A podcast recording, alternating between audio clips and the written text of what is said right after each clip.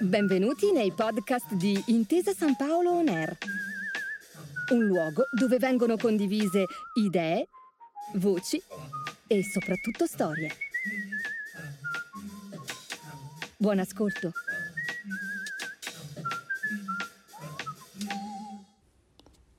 Buongiorno e benvenuti in questa nuova puntata di un set chiamato Italia, il podcast di Intesa San Paolo Ner che vi accompagna alla scoperta dei luoghi più belli d'Italia, attraverso lo sguardo del cinema e della televisione.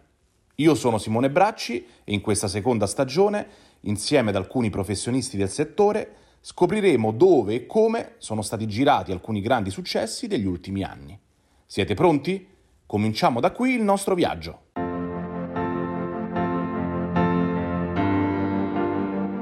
Oggi siamo ancora in Basilicata per parlare del documentario Vado verso dove vengo, diretto da Nicola Aragone nel 2020 e prodotto da Mediterraneo Cinematografica insieme all'associazione Youth Europe Service, alla Fondazione Materia Basilicata e alla Lucana Film Commission che ha sostenuto il progetto nel 2019. Il film, che potete trovare ora in streaming su Cili, tratta alcune storie di vita insieme alle voci di esperti che raccontano cosa vuol dire partire e cosa restare un crocevia di personaggi particolari da New York ad Aliano e da Londra all'Italia. Per parlarne abbiamo ospite con noi il produttore Angelo Troiano. Benvenuto Angelo e grazie di essere qui con noi oggi. Grazie mille davvero. Come sai la nostra rubrica tratta il rapporto diretto tra cinema e territorio, ma anche il documentario e oggi vogliamo parlare proprio del tuo lavoro Vado verso dove vengo. E dove e come nasce l'esigenza di questo documentario?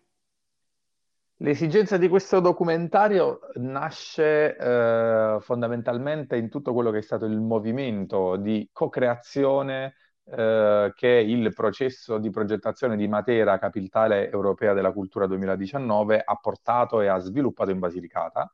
Eh, questo perché nel 2018 e già dalla fine del 2017 Uh, c'è stata una uh, prima ricerca portata avanti da Luigi Vitelli eh, e da Antonino Imbesi, che sono diciamo, uh, un, il project manager e il CEO di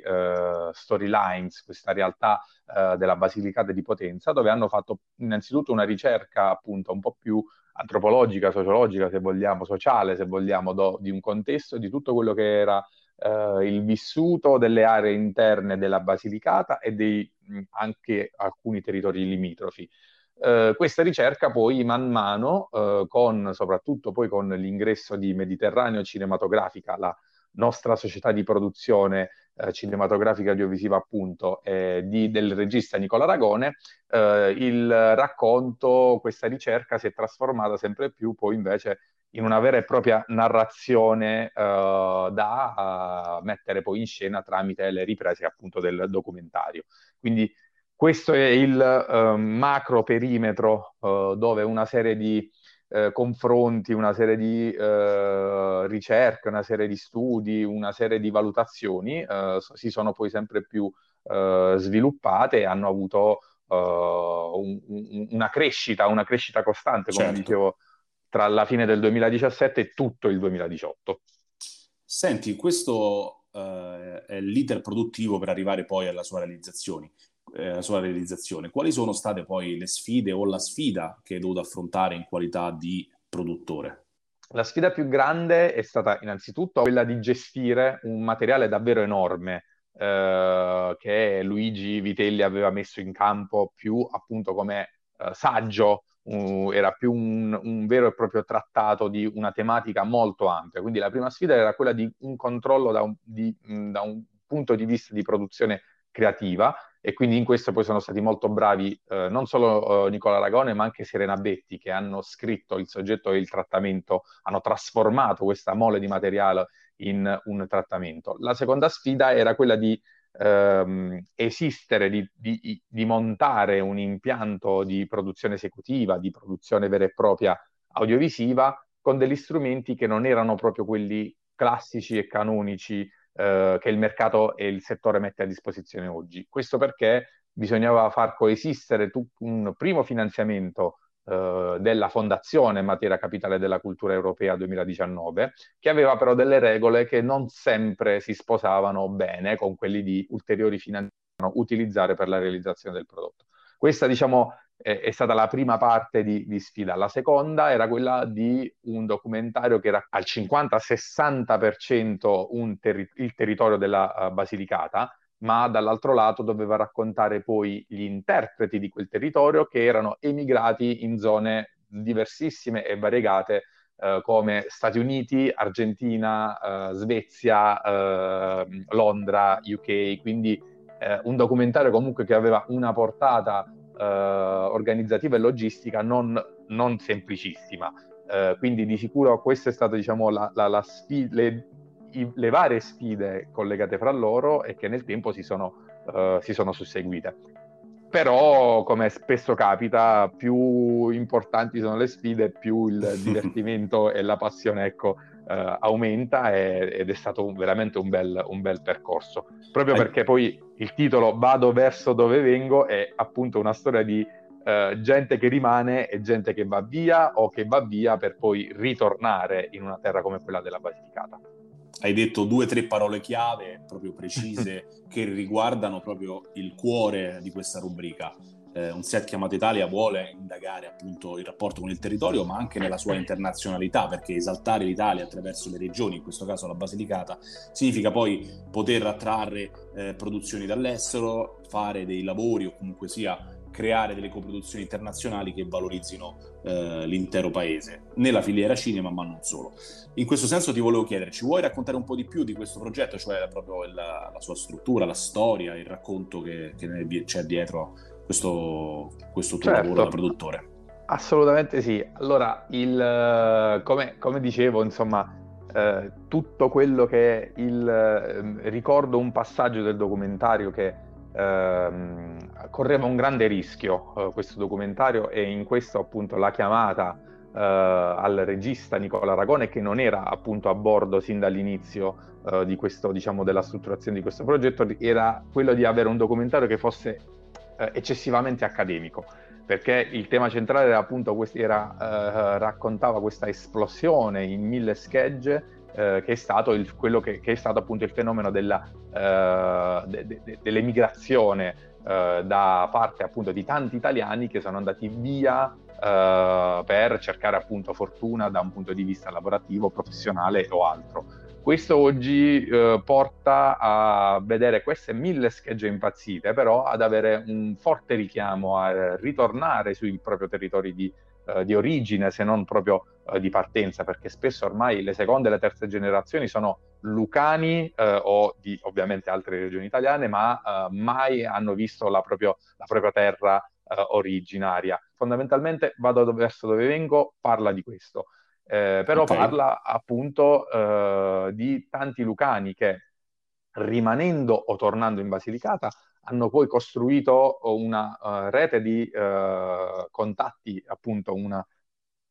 uh, forza di relazioni, realizzando dei progetti molto innovativi sul territorio, piuttosto che lucani che hanno, diciamo, trovato e sono riusciti a costruire qualcosa di importante in territori molto lontani, come appunto possono essere gli Stati Uniti, a New York, in Argentina, Uh, raccontando però quello che sono il uh, potere e la forza delle aree interne, delle aree interne che spesso in Italia appunto sono uh, una, come dire, una grande caratteristica del nostro territorio, qualcosa di davvero inimmaginabile per chi vive molto lontano rispetto a, questi, a questo immaginario e a questi territori. Ehm,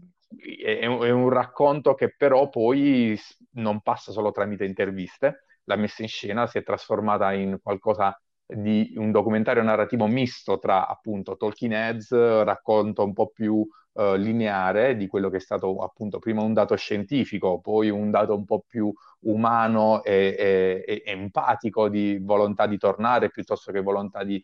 portare via una propria lucanità passando però poi anche da un lato molto osservazionale, eh, immagini, mh, attività, momenti, luoghi. In questo senso ti volevo chiedere in che modo il territorio eh, nei suoi specifici punti di ripresa a livello produttivo ha agevolato il vostro lavoro? il dossier di materia capitale europea del 2019 innanzitutto eh, mirava a, ad un lavoro che non fosse solo legato a Matera città, ma a tutte le comunità della Basilicata. E il, la parola comunità è proprio il centro eh, della risposta eh, che vorrei provare a costruire a questa domanda.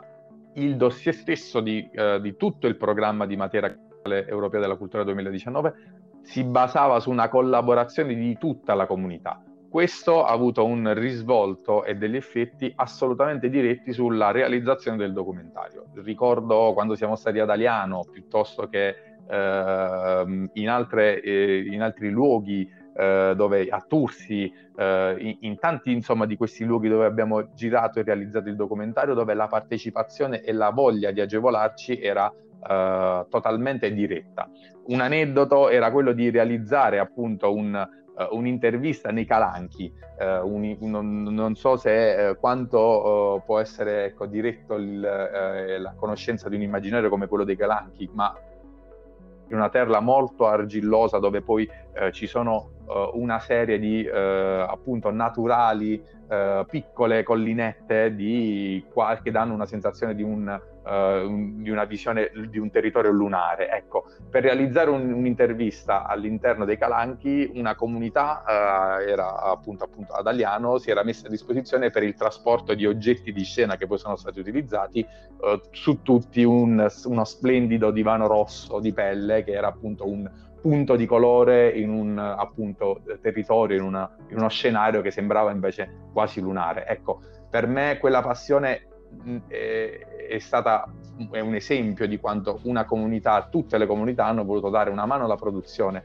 eh, perché era quello il sentiment, era quella la voglia, la linea guida di costruire singoli progetti che andavano poi a, a, uh, a realizzare un intero programma molto più ampio. E la facilità era quella di non dover più di tanto chiedere una sorta di aiuto, c'era una uh, curiosità eh, innata nei territori quando eh, realizzavamo appunto le riprese, dove poi piccoli gruppi di interesse, di associazioni o, o, o, mm, come dire anche un po' più liberi si proponevano di darci una mano dalle cose un po' più basilari, appunto trasportare oggetti, trasportare eh, pezzi di scenografia quando ce ne fosse bisogno, piuttosto che dall'agevolazione eh, nei contatti o nell'ospitarci nei momenti di pausa. Ecco. Trovo molto interessante questo, questo paragone, eh, questa eh, comparazione tra l'Italia, l'America e altre forme di eh, collegamento con i nostri connazionali nel mondo che raccontano un po' eh, la volontà a volte di rientrare, la volontà invece di avere un legame eh, concreto, diretto e attivo con il paese d'origine. In questo senso ti volevo chiedere come ti sei approcciato tu che sei un produttore a questo lavoro, quando è diventata una tua passione proprio da italiano che fa questo mestiere? Beh, il, il mestiere nasce da a origini molto molto lontane. Eh, Mediterraneo cinematografico esiste dal 2014 e andiamo sempre più verso una uh, stabilizzazione uh, o, o, addirittura espansione di quella che è la realtà. Però tutto è, è nato ancora prima del 2008 anno in cui invece abbiamo uh, costituito all'epoca tra amici appassionati di cinema audiovisivo a Bernalda la prima associazione culturale che è la Basiliciac, quindi già prima del 2008 in maniera abbastanza un po' più amatoriale avevamo realizzato i, i primi lavori, uh, questo guidato da una forte amicizia che mi lega ancora oggi con un amico fraterno, regista, attuale socio di Mediterraneo Cinematografica che è Giuseppe Marco Albano. Da lì è stato un percorso un po' più eh, come dire, meno programmato e più distinto, finché nel 2015 un cortometraggio ci ha portato, thriller, ci ha portato alla vittoria di un, uh, di, del Davide Donatello come miglior corto italiano. Quello ha, mi ha portato a lavorare come producer in, X, in diverse Uh, realtà pugliesi e questo mi ha fatto capire che effettivamente c'era una vera predisposizione e soprattutto una grande opportunità, occasione nel cinema di coniugare quella che era una formazione personale, ovvero di studi giuridici, a una professione che ha appunto a che fare con l'impresa culturale. D'accordo, allora io eh, ti voglio ringraziare in chiusura per essere stato qui con noi, grazie Angelo. Grazie davvero a te per l'invito, è stato un vero piacere raccontare ecco, questi, eh, questi ricordi perché poi ritornano sempre, li rispolveriamo ogni tanto e fa davvero piacere. e fa sempre piacere risentirli e grazie a questo nostro podcast possiamo poi dare testimonianza ai nostri ascoltatori, ai quali diamo anche appuntamento al prossimo podcast. Grazie per aver ascoltato i podcast di Intesa San Paolo On Air. Al prossimo episodio.